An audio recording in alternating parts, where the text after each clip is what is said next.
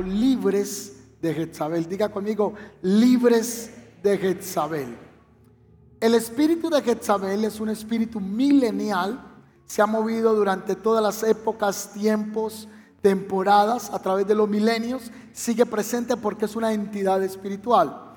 Vamos a estudiar hoy quién era Jezabel, cómo opera, cómo reconocerlo y cómo romper su influencia sobre nuestras vidas. Amén.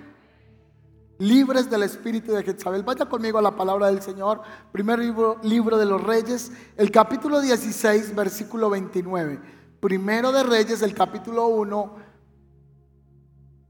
capítulo 16, verso 29. Los que no tienen la Biblia, ahí está en pantalla el texto bíblico. Dice la palabra.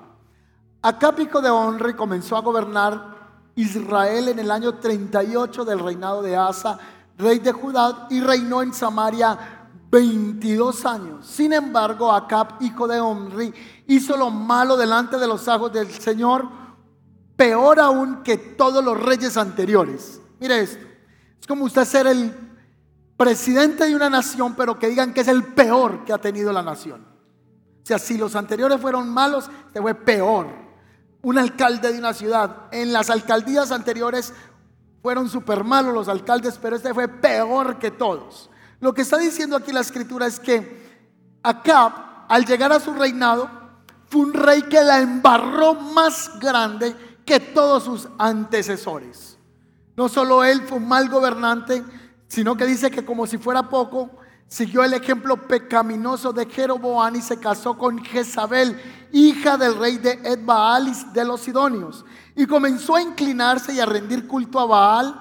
Primero construyó un templo y un altar para Baal en Samaria y luego levantó un poste dedicado a la diosa Acera.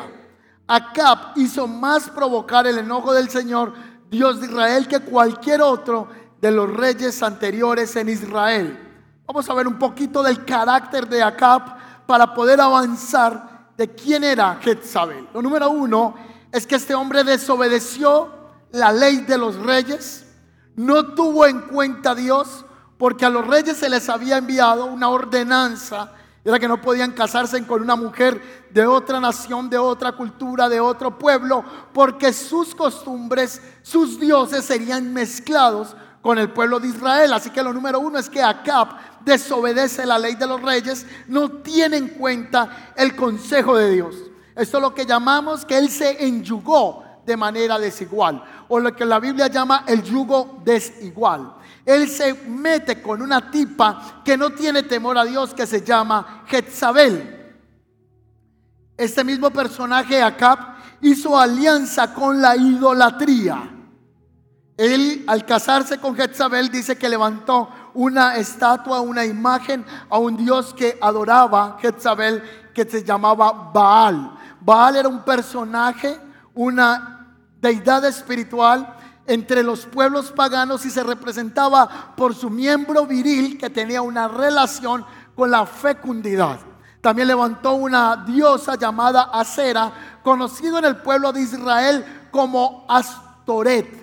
Astoret era una manera de, expresarlo el, el israelita para referirse a la diosa Astarot como vergüenza, porque Astarot es la diosa de la fertilidad, pero los israelitas al decir Astoret la estaban llamando vergüenza.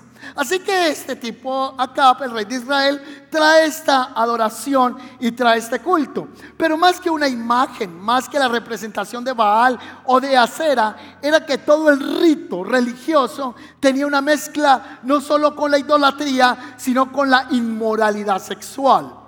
Lo que hacían era que en las plazas públicas los hombres con las mujeres tenían relaciones sexuales, hombres con hombres, mujeres con mujeres, en el mismo sentido de la forma contraria, como la dijo una gran experta, ¿verdad? Eran relaciones sexuales todos contra todos. Es lo que hoy conocemos en nuestro tiempo, el concepto swinger. Es esa pareja que va y busca un lugar donde tener relaciones sexuales todos contra todos. Pero lo hacían en las plazas públicas para provocar a Baal y a Cera para que la tierra fuera fecunda. Ellos creían que a través de estas orgías sexuales iban a provocar la provisión y el crecimiento del trigo y la reproducción en sus ganados. Así que Acab trae un desorden de inmoralidad sexual a todo el pueblo de Israel, incita a la nación a pecar en contra del Dios de sus padres. En otras palabras, desvió el camino perfecto del Dios de Abraham, de Isaac y de Jacob. Ese es Acab. Se casa con una tipa que adora a Baal se casa con una tipa que rinde culto. Acera es una mujer inmoral. Es una mujer que le hace culto y levanta la imagen de la adoración al sexo. Es lo que hoy mismo está operando. El sexo es malo, no es una bendición para todos los que estamos casados. Pero lo que viene es una perversión en todo el pueblo de Israel. Para que el espíritu de Jezabel funcione, tiene que poder haber un Acab. El espíritu de Jezabel opera y se apega donde una persona tiene el carácter como Acab. Para poder entender cómo opera el espíritu de Jezabel, tenemos que analizar un poco más el carácter de Acab. Primera de Reyes, el capítulo 21, dice que había un hombre llamado Nabot. Vamos a dejar quieto por un momentico a Jezabel. Ya dijimos que era una pagana que se casó con un rey llamado Acab que él gobernó la nación y pervirtió la nación con la idolatría. Pero un día él se enamoró de un predio que estaba pegado a su palacio real. ¿Quién se enamora de ese predio? Acab, el rey. El dueño de ese, de ese predio, de esa finca, de ese terreno, la Biblia lo llama un viñedo. Él está enamorado de ese viñedo y desciende donde está ese viñedo y en la zona donde está el viñedo se llama Jezreel.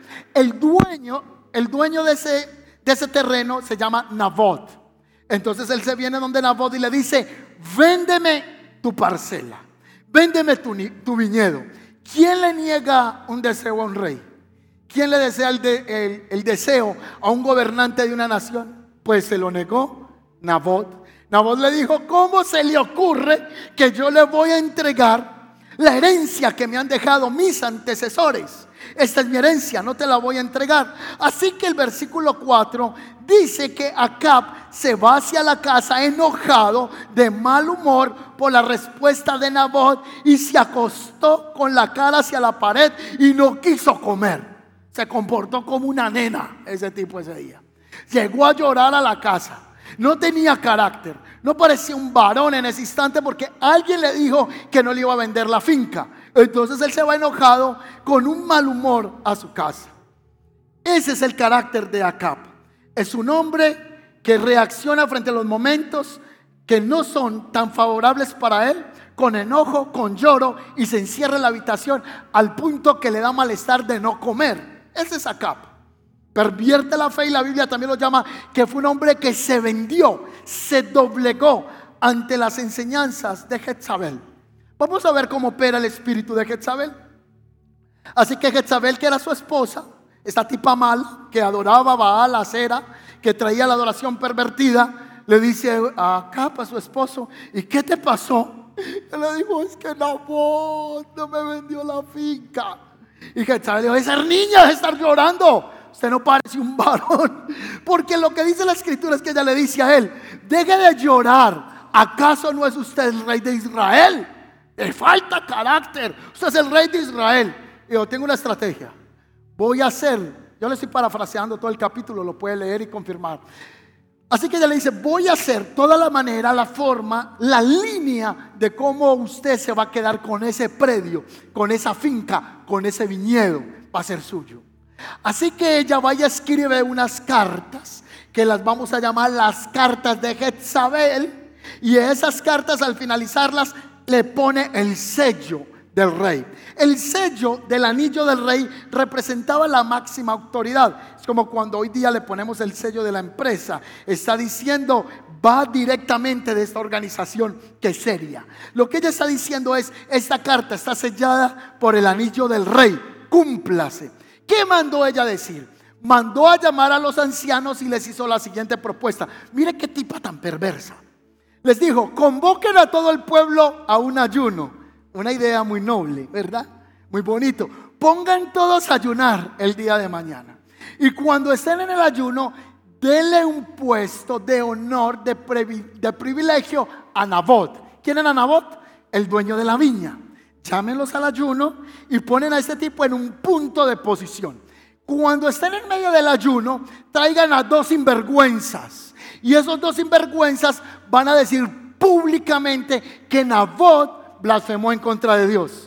La ley decía que todo blasfemo debía ser llevado fuera de la ciudad y debía ser apedreado. Lo que estaba haciendo Quetzabel era una manipulación para quedarse con el predio de este hombre. No solo le iba a robar el predio, sino que iba a mandar a matar el dueño de manera injustificada, usando medios inapropiados para llegar a un fin codicioso. Así que la orden es esta. Ah, precisamente los ancianos se van, convocan a la gente a un ayuno, le dan una posición de preeminencia a Nabot, como leer la escritura quizá. Le pusieron un punto que todos lo vieran, como el que está aquí en la alabanza. Todos se iban a fijar la atención en Nabot y llegaron los dos sinvergüenzas. Y los dos sinvergüenzas, o los dos blasfemos, o los dos mentirosos, o los dos calumniadores, comenzaron a decir, Nabot ha blasfemado en contra del Dios de Israel. Así que la ley decía que debía ser apedreado. Y sacaron al pobre Nabot de la ciudad y lo apedrearon. Entonces le llegó la respuesta a Jezabel, ya hicimos lo que nos dijiste. Así que ella se fue donde el marido y le dijo, acá, mi amor, venga acá. Y le dijo, ¿se acuerda del predio del que usted estaba enamorado? El que está pegado al, al palacio nuestro. ¿Se acuerda que usted quería ese viñedo? Pues es suyo, ya lo tiene lo tengo para usted.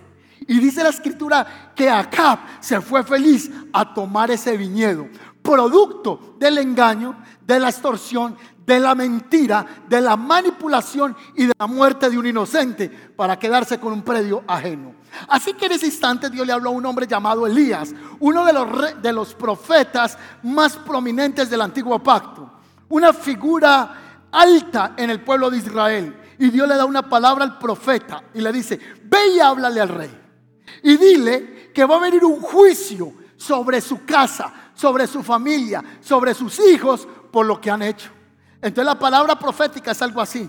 No te bastó solo, con matar la vida, quitarle la vida a Nabot, sino que hasta le robaste su viñedo. Entonces vendrá una maldición sobre tu casa y sobre tus hijos. A ti te van a comer los, los perros, te van a, destruir. Y a Jezabel, los perros también se le van a comer su cuerpo. Donde la sangre de Nabot fue derramada, allí será derramada tu sangre.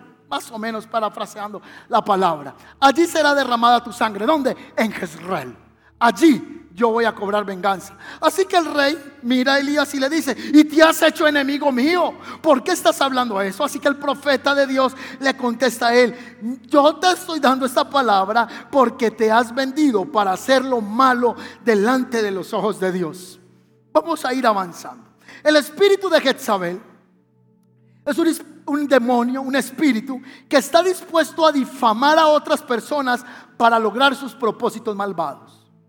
Esto pasa en la iglesia, pero no solo en la iglesia. Se dice, estoy libre. No, pasa en los gobiernos, pasa en las empresas, pasa en las organizaciones, pasa en el núcleo matrimonial, pasa en las familias. Lo que está ocurriendo aquí es que ella difama a un hombre justo para poderse quedar con el viñedo que él tiene. El espíritu de Jezabel levanta chismes, difama a personas y no les importa con tal de obtener su propósito malvado. Está dispuesto a manipular a quien sea para llegar a su objetivo final. La pregunta es, ¿ha conocido usted personas que han difamado, manipulado, han dicho mentiras para poder tomar la posición de algo?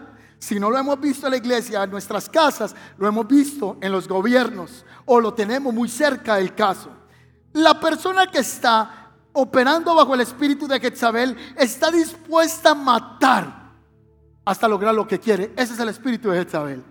¿Qué era lo que tenía en el corazón Jezabel para entregarle a su esposo? Un viñedo. Por eso la Biblia dice en Juan 10:10, 10, el diablo vino para matar, robar y destruir. Y el diablo quiere tu viñedo. El enemigo quiere lo que te da bendición. Tu viñedo puede ser tu vida. Tu viñedo puede ser tu esposo. Tu viñedo puede ser tus hijos. Tu viñedo puede ser tu empresa.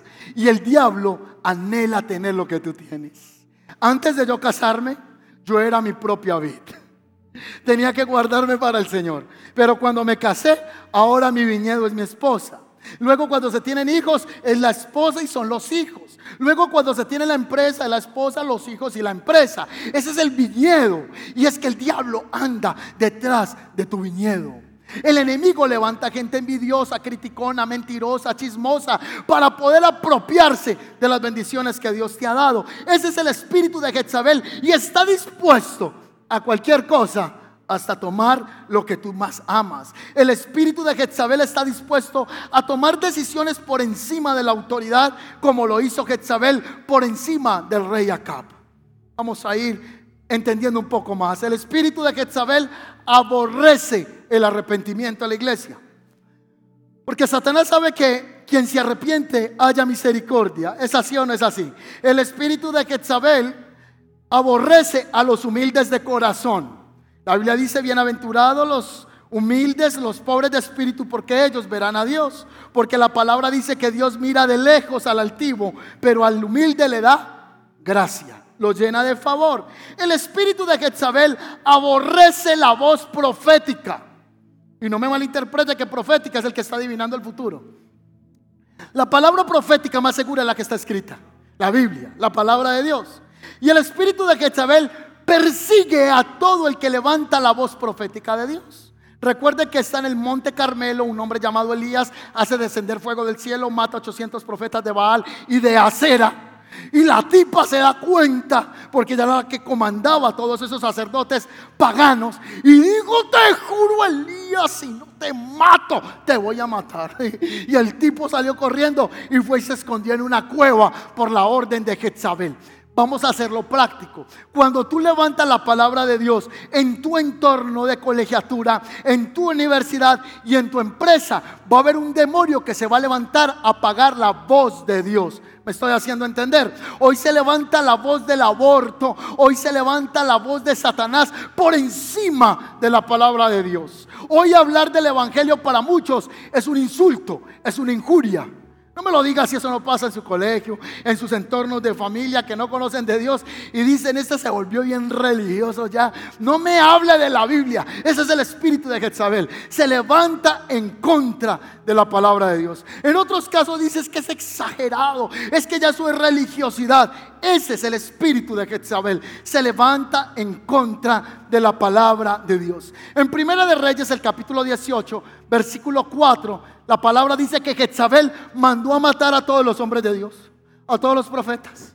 Y Dios levantó un hombre llamado Abdías y Abdías hizo dos grupitos, uno de 50 y otro de 50, 100 profetas en total y los escondió en una cueva y los sustentaba económicamente, les daba el pan, les daba el agua. Dios utilizó Abdías para guardar la palabra profética de Dios. Cuando usted se mete a hacer la palabra de Dios, vida en su corazón, ahí es donde usted va a decir, no me están marchando bien las cosas de la empresa, no me están marchando bien las cosas en la familia, porque el espíritu de Quetzabel aborrece la voz profética. ¿Cuántos me siguen hasta el momento? Amén. El espíritu de Quetzabel aborrece el ministerio de la intercesión. Donde hay un ministerio de fuego, donde hay un ministerio de avivamiento, siempre va a haber un espíritu jezabélico, de manipulación, de mentira, de juicio, y vamos a ver un poquito cómo se comporta. Ese es el espíritu de Jezabel. Donde hay ministerio de fuego, de intercesión y avivamiento, ahí van a estar los brujos, los hechiceros y los que están manipulando, difamando para atacar el ministerio de fuego que el Señor tiene. En esta iglesia hay grupos de oración a las 3 de la mañana. 4 de la mañana, 5 de la mañana, 6 de la mañana. Mucha gente está en oración acá. Llevamos 15 días con un seminario que se llama Corazón de Siervo y todo el día están mandando los grupos que se están haciendo para interceder una hora. Cuando usted se mete con Dios, Satanás también se va a levantar. Pero usted tiene que tener fe que la palabra del Señor dice, he aquí que les he dado poder y autoridad para hollar serpientes y escorpiones. ¿Cuántos dicen amén a eso? Aplauda la gloria de Dios esta mañana. Qué pesar de ese muchacho, mírenlo como está ahí. Está cansado, dice el tercer servicio. Ayer tuvimos servicio en el oriente, tocó la batería, estuvo en el primer servicio y tocando la batería y está en el segundo servicio. Ya se ganó el almuerzo, pero termine de tocar bien la batería, hermano. Hoy. Amén. Yo creo que le abran la batería a él, no sé si está sonando. Amén. El espíritu de Jezabel está operando sobre la vida de personas. Y yo le voy a leer algunas situaciones si se le parecen conocidas o usted o yo hemos estado bajo el espíritu de Jezabel. ¿Cómo identificar personas que están bajo el espíritu de Jezabel? Son personas que tienen un gran ego por la revelación de Dios. Eso era Jezabel. Ella manipulaba el culto religioso de Baal y de Acera. En las iglesias siempre va a llegar ese tipo de personas que tienen un ego porque creen que solo Dios le habla a ellos. No sé si está conocido esa gente. No, esta mañana hablé con el arcángel Miguel, llegó Gabriel, estuve sentado con tres ángeles, hicimos un tintico y el Señor me tuvo una revelación ahí. Hay gente con un ego y se creen los que tienen la mayor revelación. Se creen los más sensibles espirituales en la iglesia. No sé si está conocido ese tipo de personas en las congregaciones. Aquí como no ha pasado eso. Esa gente que se cree es que les falta. Yo siento Dios como habla y aquí hay un adormecimiento. Siempre se están exaltando de su supersensibilidad espiritual. Les encanta el reconocimiento y la fama. Les encanta que le digan que son los profetas. Les encanta que digan que son los superintercesores. Les encanta que digan que son los superministros. Y si usted los honra en secreto, no les gusta. Les gusta que los eh, exalte y los reconozca en público. Están buscando fama, poder, reconocimiento dentro de la iglesia. Personas que están bajo la influencia de Jezabel buscan posición para manipulación, no solo en la iglesia, sino en su empresa. Hay gente en su empresa que está influenciada por un espíritu de Jezabel. Les encanta que les reconozcan todo y si no lo hacen, se vuelcan en contra de usted. Buscan solo la posición en la empresa para manipular lo que quieren hacer en su organización. Ese tipo de personas se justifican, se hacen la víctima. Esas personas les encanta crear confusión en la iglesia. Y si usted le pone a orar con cuatro personas, a los cuatro los confunde. Y usted dice, no, están orando a cuatro, a cuatro confundidos. Porque ese espíritu opera creando perversión. ¿Cómo así? ¿Ha escuchado este tipo de comentarios? Ah, usted es el mejor servidor de la iglesia, hermano, y yo veo que nunca lo tienen en cuenta. Ay, el hermano, ay, cierto. Y yo que soy hasta fundador del camino. ¿Usted cómo sirve? Y nunca lo valoran. Usted es el mejor trabajador de esta empresa, de esta organización. Y yo veo que el jefe ni lo tiene en cuenta usted. El enemigo ahí trabajando en su corazón. La persona que está bajo la influencia del espíritu de Jezabel es ese tipo de persona que siempre está diciendo, usted es el profeta de Dios para esta iglesia y no lo quieren escuchar. Eso pasa en las iglesias. Una vez estaba la tarima de ese lado, la pantalla allá, y yo me bajé a ministrar. Y cuando yo estaba ministrando, se me acercó un hombre más alto que yo. Yo mido 1,95, él me diría un poco más. Yo creo que mido como 1,30, algo así, pero yo me sentía como David frente a Goliat porque el tipo me coge de los hombros y me sacude. Y me dice, el Señor te dice que yo soy el profeta de esta iglesia. Y yo, yo no sabía ni qué hacer en ese momento. Y yo, ¿a, qué?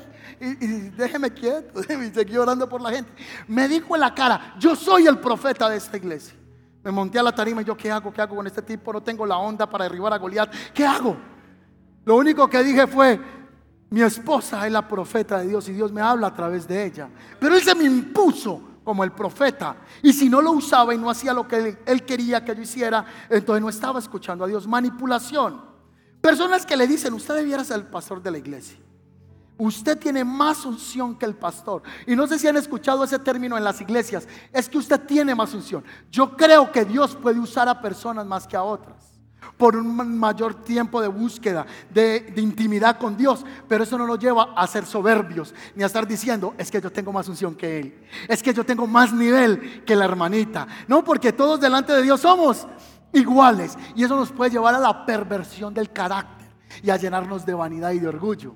Hace un tiempo yo salí a viajar. Creo que son contados en los dedos de la mano los domingos que hemos faltado estos ocho años de haber fundado la iglesia El Camino. Se pueden contar en los dedos de la mano. En una salida, en un viaje, dejé un joven predicando acá en la iglesia, un hombre que amamos mucho. Y después de que él predica, yo siempre me conecto donde quiera que esté eh, viendo la predicación, si alguien quedó asignado ese día, o si están predicando, yo estoy sentado en primera fila escuchando la predicación. Así se equivoquen, no lo hagan súper bien. Dios está obrando a través de la vida de, los que aquí hemos confiado el altar. Así que le dije a él a la semana, ¿y cómo te fue la predicación? Y me dijo, pastor, súper bien, eh, Dios respaldó. Pero te tengo una anécdota. Terminé de predicar y cuando me bajé se me acercó una anciana de la iglesia y me dijo, uy, usted cómo predica, usted debiera ser el pastor de la iglesia. Yo me enteré que esa señora no me quería ni poquito. Así que le dijo, ¿usted cómo se le ocurre decirme a eso? Si el pastor aquí ya está establecido y yo no estoy soñando con ser pastor. Así que una persona que está bajo la influencia de Quetzabel es ese tipo de personas que siempre están hablando mal de otro. O yo no sé si usted ha ido a una casa de la iglesia, de su empresa, y voy a hacerlo primero en el ámbito eclesial. ¿Alguna vez usted fue a un asado que lo invitaron y terminó usted comiendo tacos al pastor? Esa gente que lo invita a uno que a comer y termina uno hablando de todos los líderes de la iglesia mal. Y ya viste esta líder y el paso, no, le falta unción hasta, hasta, hasta lo llena rota de pone. Por ahí se le está drenando la unción, eh, ya está en el mundo. Termina uno hablando del pastor, del líder, de Julano, de Sutano. Y, y somos muy espirituales. Y esa es la influencia del espíritu de Jezabel. ¿Por qué tienes que estar hablando de este líder o de otro líder?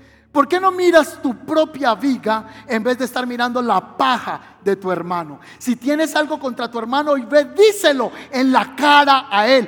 Habla con tu hermano cara a cara, face to face, y de esa manera vas a salvar un alma. Pero no andes hablando de tus autoridades detrás de tu espalda. Hace una semana, el domingo, una hermana me dice, me saca un espacio, pastor, quiero orar por usted, darle una palabra de Dios.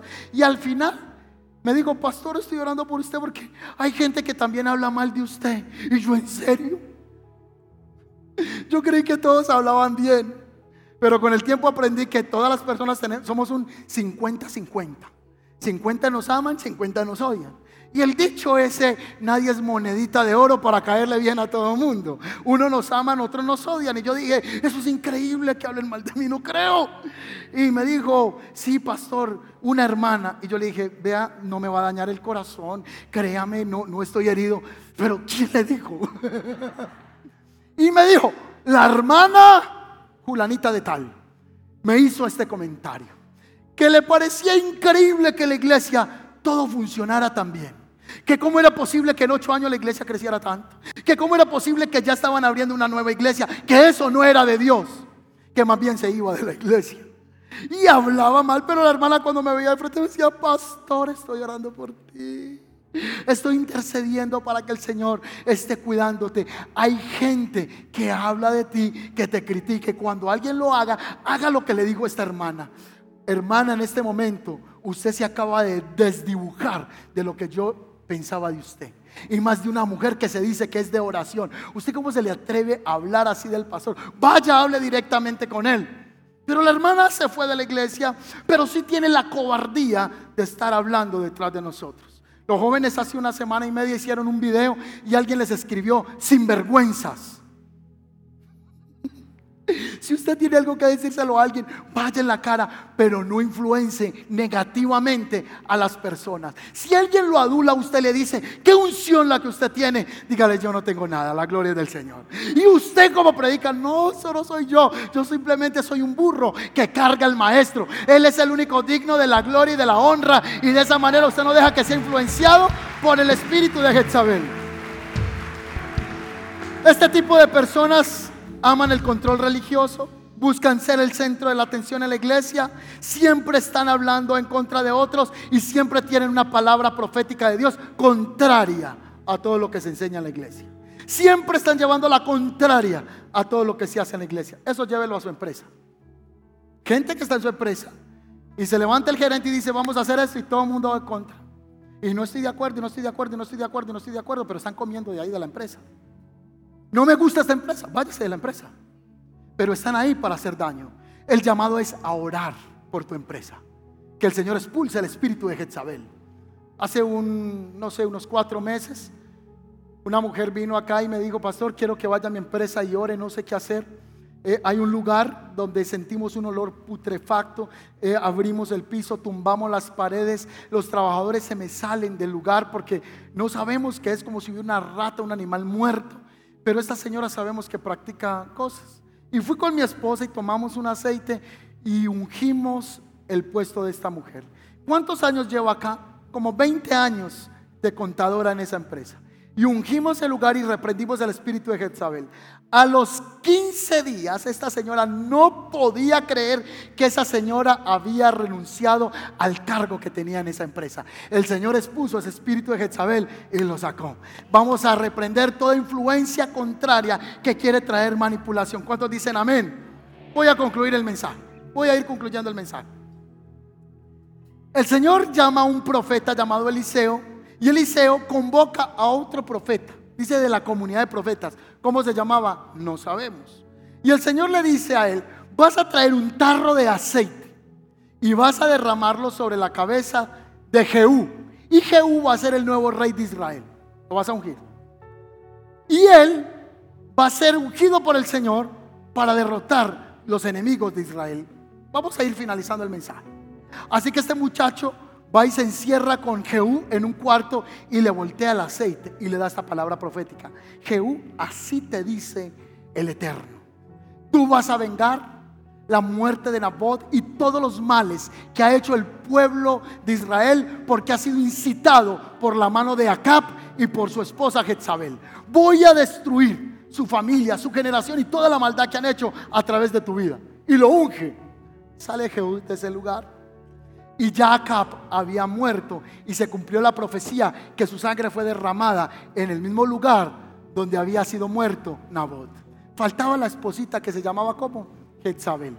Y cuando Jezabel se dio cuenta que había un nuevo rey, Jezabel le encantaba seducir.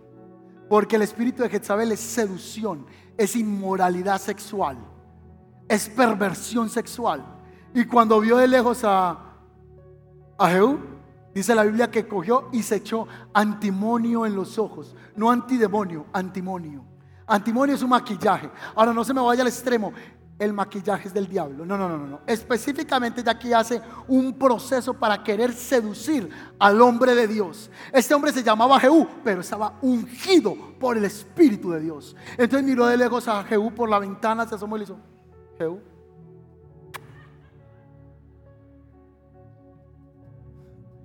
Venga que no es para eso. Espíritu de seducción. Un paréntesis. Hay mujeres que operan bajo espíritu de seducción para hombres de Dios. Y hay hombres de Dios que buscan seducir las mujeres del pueblo de Dios. Y el Señor está diciendo, límpiate del espíritu de Jezabel. El espíritu de Jezabel no escribe a la una de la tarde, escribe a las dos de la mañana cuando usted está trasnochado. La muchacha, hola, no puedo dormir, ora por mí. Estábamos en pandemia.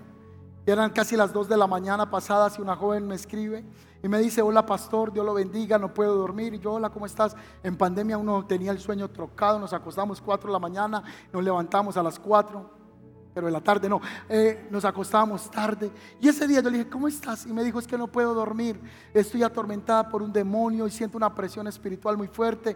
Entonces vamos a orar por eso. Y me dijo, y tengo un gran deseo de masturbarme. ¿Yo de qué? ¿Usted se imagina una mujer a las 2 de la mañana escribiéndole al pastor que tiene ganas de masturbarse? Mi Instagram, la contraseña la tenía compartido con un líder de la iglesia.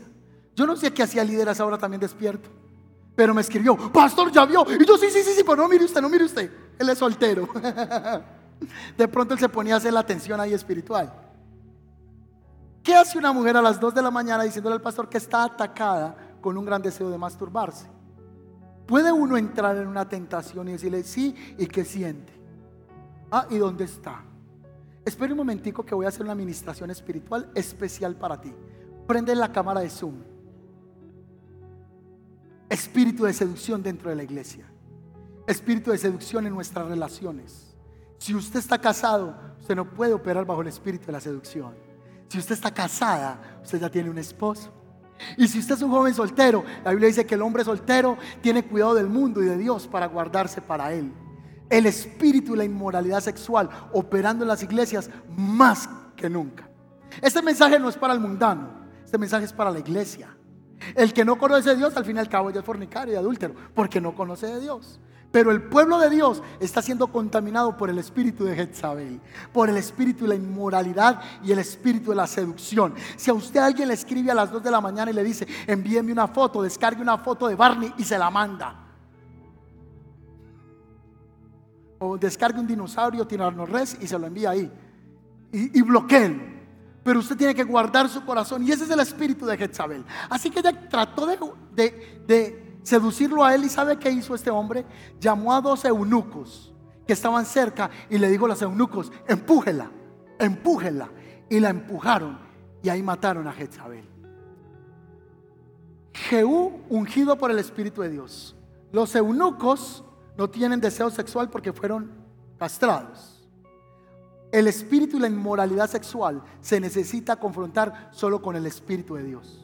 No porque yo toco un instrumento, porque barro la iglesia, porque pongo las luces, porque soy el que estoy en las pantallas. Se necesita oración y la unción del Espíritu de Dios para vencer el espíritu y la inmoralidad sexual en medio de la iglesia y en medio de nuestros corazones. Y no piense en otro, piense en usted. Piense en su corazón. Si alguien está acá y tiene una julana, eso se llama adulterio. Si alguien está acá y tiene un julano, eso se llama adulterio. Si usted tiene lucha con la pornografía, hable con alguien. Y después de hablar, tome decisiones. Porque esa persona no va a estar a las 2, a las 3 y a las 4 de la mañana en su mayor tensión sexual. Usted va a tener que negarse a la carne y pedir la unción del Espíritu Santo porque esos demonios de inmoralidad sexual no salen con consejería, salen solo con oración, oración, oración, oración y oración y búsqueda de la presencia de Dios. ¿Cuántos dicen amén a eso? Es la única manera. Estos eunucos vencieron este demonio. Y yo les prometí que tenía que sacar aquí el último texto bíblico, Apocalipsis dice, tengo contra ti, iglesia de Tiatira, que toleras a esa mujer que se dice profetiza y engañe y enseñe a mis siervos a cometer inmoralidad sexual. Pregunta, ¿por qué en el Antiguo Testamento aparece Jezabel y luego en el libro del Apocalipsis aparece otra vez el nombre de Jezabel? Porque Jezabel no es una mujer, Jezabel es una entidad espiritual. Y a la iglesia de Tiatira la estaba atacando en tres áreas. Ella misma se nombró profeta. A las iglesias hay gente que llega y le dice a uno, el Señor le dice pastor, y si no lo hace, yo ya cumplí con el llamado. Y dice, bueno, ay, uno se siente pero maniatado con ese tipo de personas. Se nombró a sí mismo profetiza y enseñaba y seducía a los hombres de Dios a cometer inmoralidad sexual. Gente que en la misma iglesia hace caer a sus hermanas en fe. Muchachas en la iglesia que hacen caer a sus propios hermanos en la fe. Un llamado este día. Haz un voto de salir de todo espíritu de manipulación. Haz un voto de hacer renuncia a todo espíritu de control sexual y religioso y espiritual. No es que si tú no me escuchas a mí no quedaste bien liberado. Es que si te vas de esta iglesia, ninguna otra salva. Esta es la única que salva, la Santa Iglesia del Camino. No, el único que salva se llama Jesucristo. El que murió en la cruz del Calvario fue solo uno y derramó la sangre por todos nosotros. ¿Cuántos dicen amén a eso? Solo uno murió. A usted no lo salva el pastor, a usted no lo salva el líder, ni lo salva el intercesor. Solo hay un intercesor entre Dios y los hombres y se llama Jesucristo. La sangre de Cristo es la única que nos limpia de toda maldad. Usted y yo somos imperfectos, necesitamos al Padre y reconocer que somos tan pecadores y que hemos sido tan influenciados por Jezabel que necesitamos decirle al Señor, rompe esto sobre mí. No, yo no me acuesto con nadie, pero es chismoso. No, yo no tengo fornicación con nadie, pero criticas todo el liderazgo de tu iglesia. Tú estás influenciado por un demonio que se llama Jezabel. Si en tu empresa tú pones a todos en contra de tus patrones, tú tienes un espíritu de manipulación. Y eso sí que lo hay en las iglesias así. Pastores, líderes, profetas, manipulando cuando tenemos que venir al Señor y decirle que nos haga libres de Jezabel. ¿Cuánto le dan un aplauso al Señor esta mañana? Colóquese sobre sus pies.